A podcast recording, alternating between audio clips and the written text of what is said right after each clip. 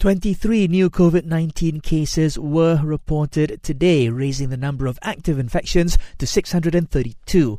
13 were local transmissions, all of which were detected in Sabah. Eight are from a new cluster in the state called the Pulau cluster. The death toll is unchanged at 128. Sabah, Tawau, and Lahad Datu districts could be placed under an administrative enhanced MCO. However, Defence Minister Datuk Sri Ismail Sabri Yaakob says it'll only be implemented once the area sees a surge in positive COVID 19 cases. On another note, he says students are no longer required to get prior permission from the Immigration Department before leaving the country for their studies. He says they only need to show proof at the departure point.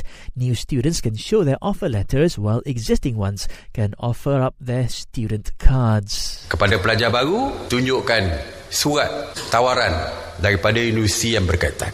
Bagi pelajar-pelajar yang nak keluar negara untuk menyambung pelajaran, tunjukkan kad pelajar saja. Meanwhile, parents are also allowed to accompany their kids, but they must undergo a 14 day quarantine period upon returning to Malaysia. The PM will make a special announcement tonight over the country's COVID 19 situation, and you can catch it live from 8 pm on Astro Awani Channel 501.